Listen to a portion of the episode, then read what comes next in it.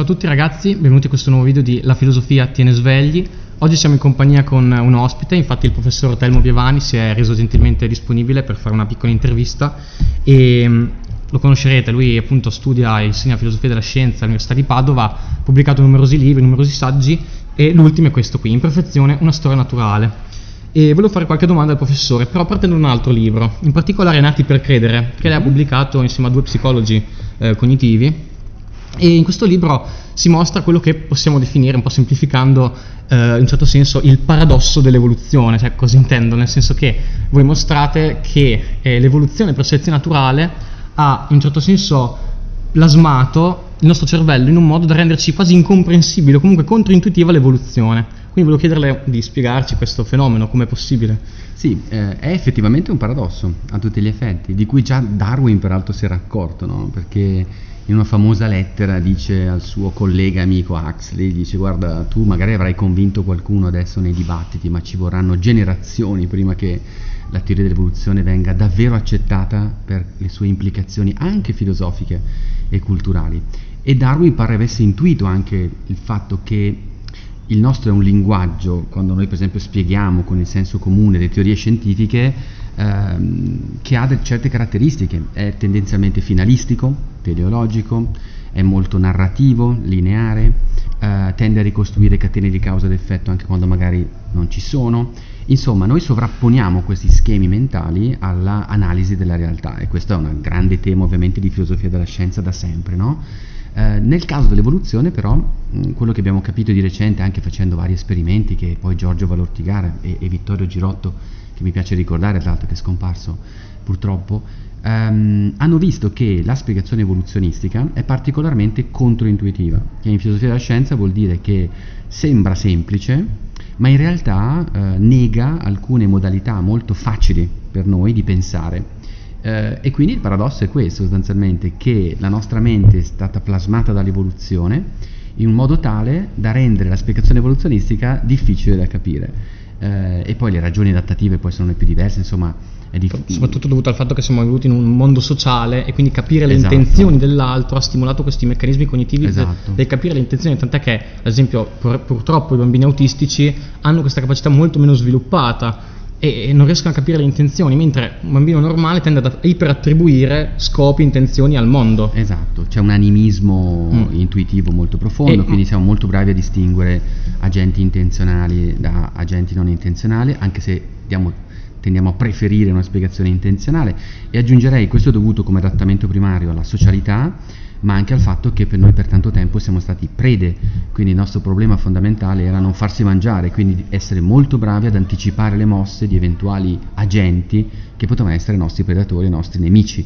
Quindi tutto questo insieme di cause adattative rende, spiega perché adattativamente abbiamo queste pre- propensioni che rendono però oggi alcune spiegazioni me- meccaniche e razionali eh, difficili per noi da accettare. Sì, cioè, se ci pensiamo, l'intera storia della filosofia da Socrate eh, predilige spiegazioni finalistiche, cioè pensiamo mm-hmm. allo stesso Aristotele, lui guarda come si comporta l'uomo e in un certo senso proietta questo finalismo su tutto l'universo, fino ad arrivare a Kant. Kant è un po' mm. un punto, di, un punto certo. nuovo, nel senso che Kant propone un paradigma in cui dice sì, il mondo va studiato come cause meccaniche, ma il mondo naturale della vita noi dobbiamo studiarlo come se fosse teleologicamente organizzato. Esatto. E perché cito Kant? Cito Kant perché lei nel suo libro qui, eh, Imperfezione, tira un paio di stoccate a Daniel Dennett. Mm-hmm. Daniel Dennett infatti un filosofo contemporaneo che eh, possiamo def- cioè, lei addirittura lo definisce un, uh, un erede di Pangloss, del dottor mm. Pangloss. Io l'avrei definito forse un erede di Kant, nel senso che anche lui ci dice, non ci dice come Pangloss che tutto è perfettamente ordinato, ma ci dice noi per capire bene gli organismi dobbiamo pensare come se fossero organizzati, quindi la prospettiva di Dennett che lui definisce quella dell'ingegneria inversa e quindi molto vicino a quella di Kant. E, mentre qui si prediligono spiegazioni che guardano invece all'errore, non tanto l'adattamento fatto bene, ma quello che è, è, è l'imperfezione che ci rivela la storia dell'organismo. Mm-hmm. E quindi ci parli di questo, di questo fenomeno e di, qua, di perché l'imperfezione è così utile anche da un punto di vista scientifico per capire il mondo della vita. Allora, io dissento da, dall'approccio di Dennett per, per, due ragioni. La prima, fondamentale, è che uh, per lui eh, tanto lo conosco, apprezzo molto i suoi lavori, è un bravissimo scrittore anche di, di, di, filosofia e di scienza, ma quello che non condivido è la sua idea che l'evoluzione sia, come dice lui, un processo di ricerca e sviluppo, eh, che quindi funziona come un processo di ricerca e sviluppo, qui lui poi è sempre ambiguo tra la metafora e la spiegazione effettiva scientifica, e quindi le imperfezioni, le contingenze per lui sono soltanto incidenti di percorso, frutti di vincoli, eh, marginali, ma quello che conta è l'azione ottimizzante, perfezionante, lenta e graduale della selezione naturale, l'acido universale eh, esatto. darwiniano. In realtà, secondo me, questo non può funzionare, prima di tutto perché non è darwiniano, nel senso che Darwin è, è il primo che ci dice che la selezione naturale fa quello che può, non è un agente perfezionante, non è un agente, eh, ci mette in guardia dall'utilizzare questa metafora della selezione naturale come un agente che fa delle cose, è un meccanismo cieco, questo lo dice ovviamente anche Dennett, ma non è un meccanismo perfezionante perché fa di necessità virtù e riutilizza il materiale eh, a disposizione. Quindi, mentre per Dennett, per, far, per farla semplice, l'imperfezione è un incidente di percorso di un processo di ricerca e sviluppo che lasciato a se stesso sarebbe ottimizzante, per me invece l'imperfezione è connaturata al processo evolutivo, cioè proprio come funziona l'evoluzione, perché i compromessi tra pressioni selettive diverse, eh, dis- mh, i gap che a volte ci sono tra i tuoi adattamenti e il contesto ambientale che cambia, i vincoli strutturali, insomma ci sono tutta una serie di ragioni, le più diverse tra di loro, che fanno sì che l'imperfezione sia ubiqua nell'evoluzione e quindi dov- dovremmo stupirci del contrario. E Darwin fu il primo a dirlo, quando lui dice se vuoi capire l'evoluzione della natura, guarda le strutture inutili, guarda le strutture imperfette, perché lì capisci l'albero della vita. Seconda ragione per cui Dennett, secondo me, sbaglia, è che dimentica che i noccioli dell'evoluzione, della spiegazione evoluzionistica sono due. Una è la selezione naturale, siamo tutti d'accordo.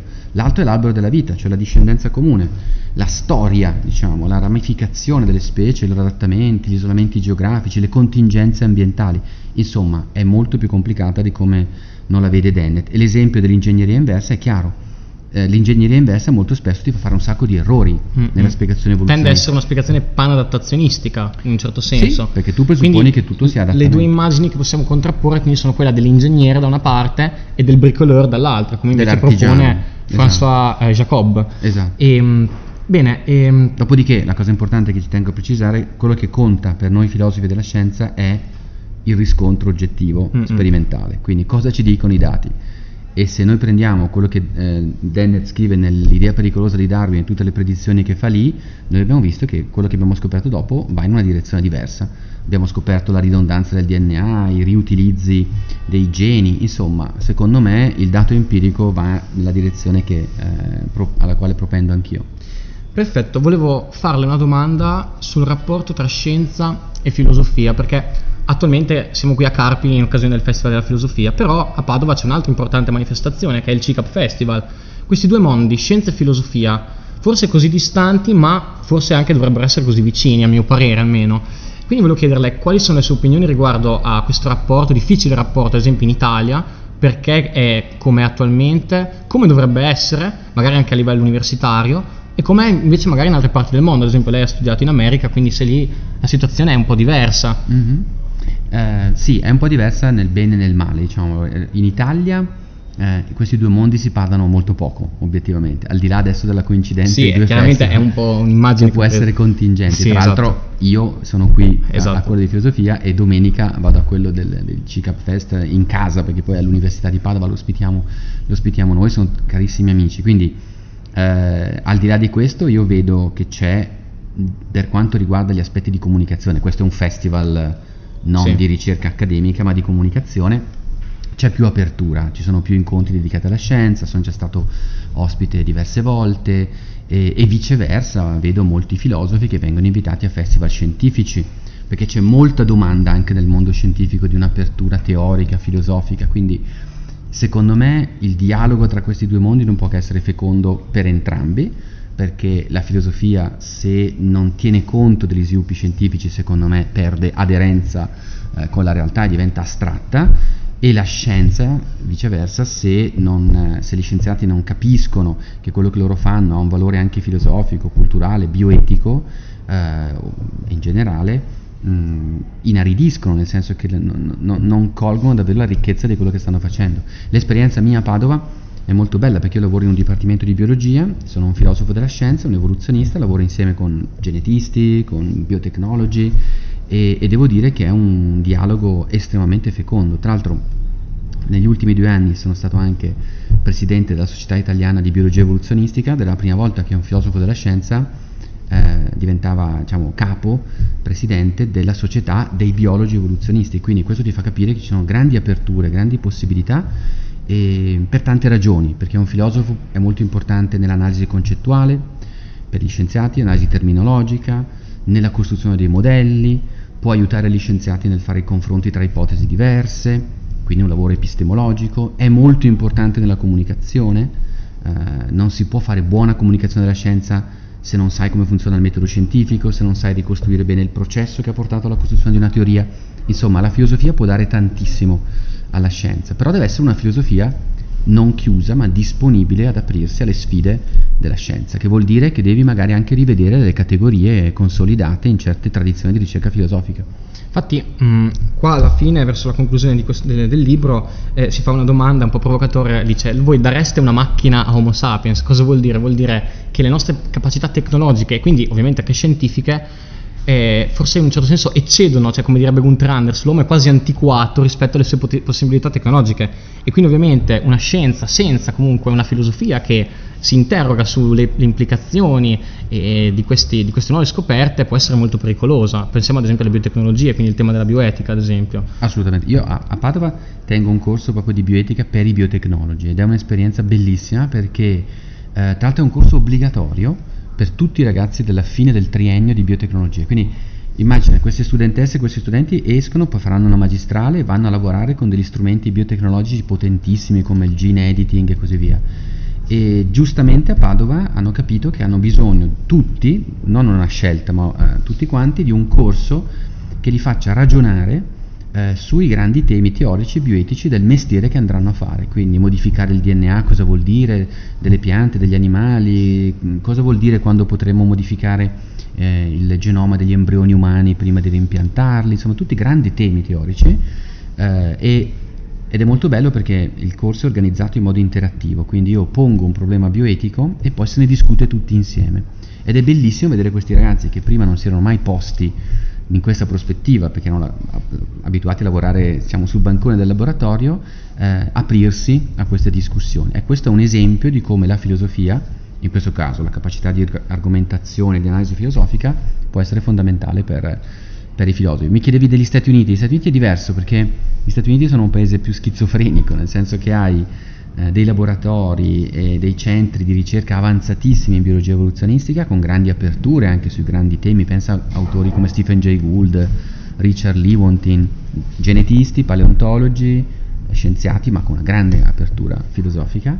E, e, poi però hai anche una società molto difficile con un creazionismo potentissimo, gran, molti nemici, grande diffusione di atteggiamenti antiscientifici, quindi non lo so cosa preferisco, mm-hmm. l'Italia è un luogo più accogliente, però viceversa non ci sono fondi per la ricerca, quindi abbiamo problemi da altre Ma parti. Secondo lei questa, ad esempio, pensiamo ai temi appunto dell'evoluzione umana e quindi tutte le implicazioni, no? pensiamo ad esempio alla psicologia morale, a questi temi che ovviamente storicamente sono sempre stati affrontati dalla filosofia, ma adesso eh, vanno incontro a spiegazioni anche evoluzionistiche, no? uh-huh. Pensiamo alla sociobiologia, cioè volevo chiedere, secondo lei, quanto la nostra storia, proprio ad esempio di strumentalizzazione, ad esempio della teoria di Darwin, pensiamo alla fine dell'Ottocento, il darwinismo sociale, probabilmente questa strumentalizzazione di un Darwin incompreso e strumentalizzato ha portato gli umanisti in generale ad allontanarsi mm-hmm. da questo tipo di spiegazioni, ad esempio a naturalizzare l'etica e, e quindi quale può essere un nuovo approccio per dire, cioè per ripartire in modo migliore per dire sì, quelli erano, cioè è stato un errore, comunque